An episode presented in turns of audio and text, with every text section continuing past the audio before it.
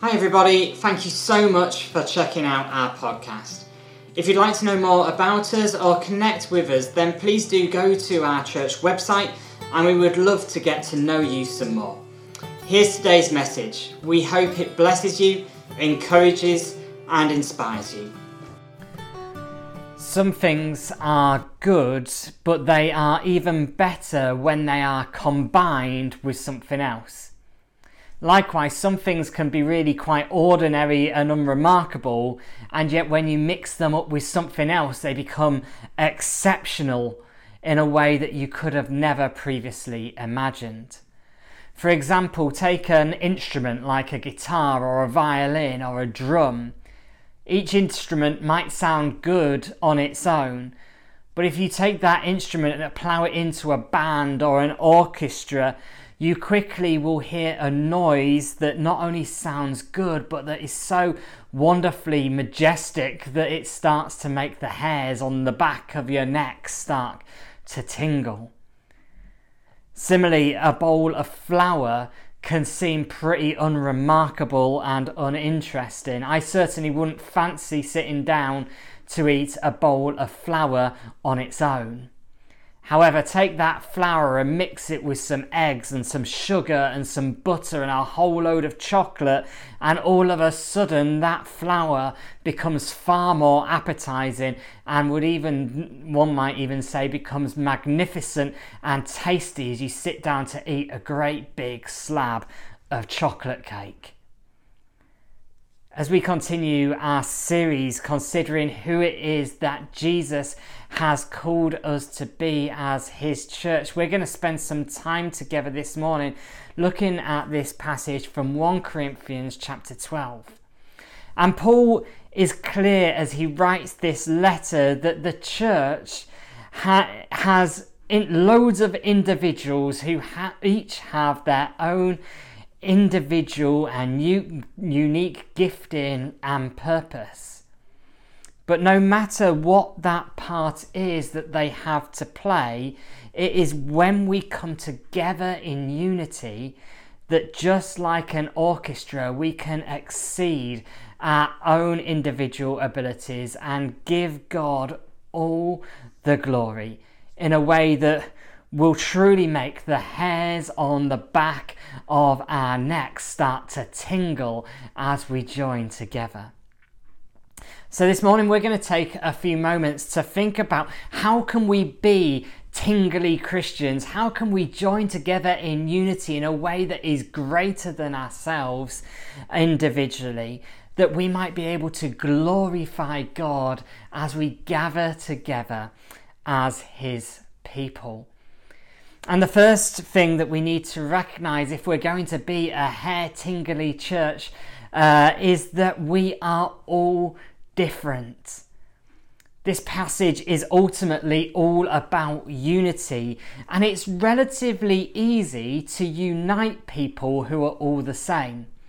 If you go to any football stadium when fans are allowed back in and you sit in the home stands and you start cheering and shouting for the home team, if you shout and if you cheer loud enough, uh, then I'm fairly confident that the people around you will start to join you as you shout and cheer for your team together. However, if you go into the home end and you start cheering and shouting and celebrating for the away team, then I think you'll find very quickly that you get a different response. So let's start with the elephant in the room and recognize that we are all different. We're not the same. I have the privilege of knowing many of you who will be joining us today, and from what I know of you and from the conversations that I've had with you, I can tell that you are all different from one another and you're different from me. You have different backgrounds, different ideas, different desires, different skills, and all of them are unique and wonderful and make you who you are. But the challenge is that when people come from different backgrounds, when they have different ideas, different desires, finding common ground that we can all stand united on is completely impossible. As Paul writes this letter to the church, he doesn't shy away from the differences and he, that he sees amongst God's church. Right at the start, he doesn't just talk about the church being one body, but he also recognizes the many parts within that one body. He recognizes the differences. I love the end of verse 12. Listen to what Paul tells us again in this verse. Just as a body, though one, has many parts, so it is with Christ. How easy it would have been for Paul in this verse to say, So it is with the church. But that's not what he says. Instead, he sees our diversity and he points us back to Jesus and says Jesus not only embraces our diversity, but he embodies and shares our diversity. In other words, our diversity is not something that we should be ashamed of but it's something that we can all look to and see Jesus in the midst of it. As Paul recognizes the different parts of this body, he also recognizes that each one of us has a different function within the body. In verse 15 and 17, he uses the analogy of a physical body and points out how ears and eyes and noses all have a different and unique function and role to play in the service of the wider body as a whole. This is seen in the church. Paul then goes on later on in the passage to point out of different functions and different roles within the church. And, and, and Paul recognizes that there are gifts and roles for apostles and prophets and teachers and miracles and healings and, and more. No one individual will have all of these gifts and all of these functions and all of these roles. But we can all come together as a church community, as we all come together as a church community. Paul expects all of these gifts to be a part of that wider body as we join together. But the verse that I really want to focus on this morning comes in verse 27, where Paul says this Now you are the body of Christ, and each one of you is a part of it. The whole body, you are the body of Christ, and you are a part of it. In all of our diversity, in all of the different gifts and roles and backgrounds that we come from, Paul recognize uh, Paul's message to the church in Corinth and his message for us today is that you have a part to play in God's church sometimes it can be easy to look at any group of people, yet alone a church, and think, well, what can I add to that group? Or they've got everything covered. I'll just go along with the flow and go where they are going and not necessarily play my part, but just go along for the ride. But this is not what Paul's idea of church is. Paul says that everyone has a part to play within the body of God's people, and that includes you. This morning, what might your part be? I wonder what it is that makes you different. What is it that, that makes you unique? And how might you take your uniqueness and your God given abilities and skills and background and apply it to the community of God's people that God might be glorified through you as you join together with those around you? It might be that you have clear gifts and abilities gifts in technology or music or leading a Bible study, something else that's tangible and practical and visible for people to see. But equally, you might have the gift of encouragement, or the gift of hospitality, or the gift of serving, or the gift of giving to enable and to support others around you. No one of these gifts is any more significant than any of the others. But these gifts are gifts and abilities that have been uniquely given to you by God. Paul's call to the church is Will you use your diversity? Will you use your individual gifts that God has given to you and offer them together that we might all play our part in praising and glorifying God together? Each one of us has been u- created uniquely and with a purpose. We are all different. So let's be a church that celebrates our diversity. Let's not uh, see it as a burden that needs to be overcome, but an opportunity that we have to come together and each play our own part in the wider, brighter picture of God's church and His kingdom.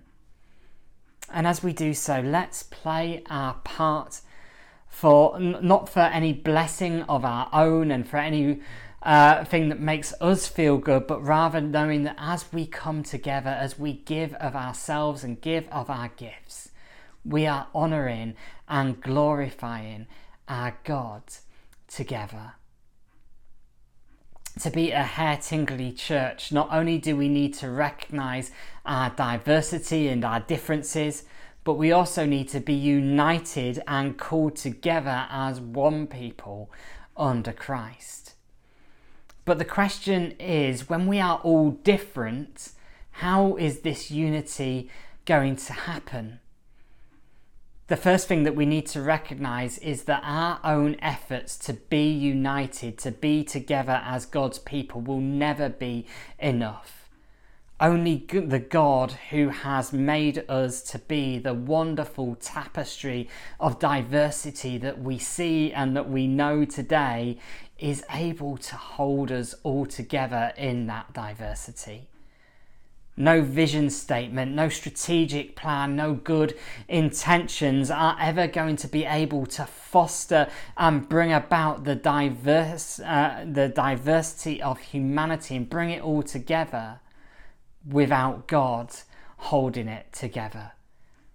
God created us and made us different from one another for a purpose that we might be better together, that we might fulfill or complement one another, that we might be hair tingling Christians that make the hairs on people's the backs of their necks uh, stand on end as they uh, encounter us. God is the God of community. He lives in relationship within the Trinity, Father, Son, and Holy Spirit, living in relationship with one another from the beginning of time. But God also wants to live in relationship with us as well. God is the relational God as we are created in the image of the relational God, it's no surprise that He created us to be relational and that He wants His church to be relational too. And a key part of that relationship is recognizing it's that when we're together, we are better. God wants to mold us and draw us together so that He can do far more through us than any one of us can do on our own. God wants us to be a church who can work together so that the hairs on the back of people's necks really start to tingle and uh, as they see God at work in us, just as they do when an orchestra plays its final symph- symphony. But this will only happen when we come together. Ultimately, unity comes from God and it is nurtured by His Spirit at work in us. The Holy Spirit breathes and moves amongst everyone who has encountered Jesus and, and His love for them We are united as we look to Jesus and as we see the love and the sacrifice that He has made for each and every person who has ever lived. But as we unite around Jesus, this, His Spirit comes and moves in our hearts and draws us closer together. And, and that the unity that we encounter in Jesus might continue to be lived out in our lives. Listen again to verse 13. For we are all baptized by one Spirit, so as to form one body. If we are to be united and drawn together as God's people, we need to look to Jesus and embrace Him as our Lord and our Saviour. We need to recognize what He's done for us at the cross and come before Him as and surrender our lives to Him. We need to invite His Spirit to come and move amongst us that we might be united as one together. This morning, maybe once again, encounter Jesus in our lives. May we encounter his love and his sacrifice. May we receive the gift of his spirit in our lives. And as we do so, may we recognize that we are called to unite together. As the Spirit moves amongst us, may we open our hearts and our minds to Him again, that we might draw, that He might draw us together and unite us as one people, that we might, that all who see us might uh, encounter God in and through us as we join together. Unity happens our unity depends on the Holy Spirit working in and through us. As the Spirit moves, He will then lead us into a greater future together. The Corinthian church had got the slight, slightly the wrong end of the stick when it comes to the idea of greatness. They had battled with issues of pride and complacency. They loved to celebrate some gifts and some individuals more than others, but Paul ends this passage by telling them that this is not how true greatness is really seen. Rather, there is a greater way that, than our own individual gifts and abilities and talents. Rather than talking or taking pride in our own gifts, Paul encourages the church to instead love one another. We read 1 Corinthians 13 that immediately comes on the back of this passage a couple of weeks ago, so we won't read it again today, but ultimately the point is the same. Paul wants the church to be full of love. That is the ultimate way that we will find unity as God's Spirit moves amongst us.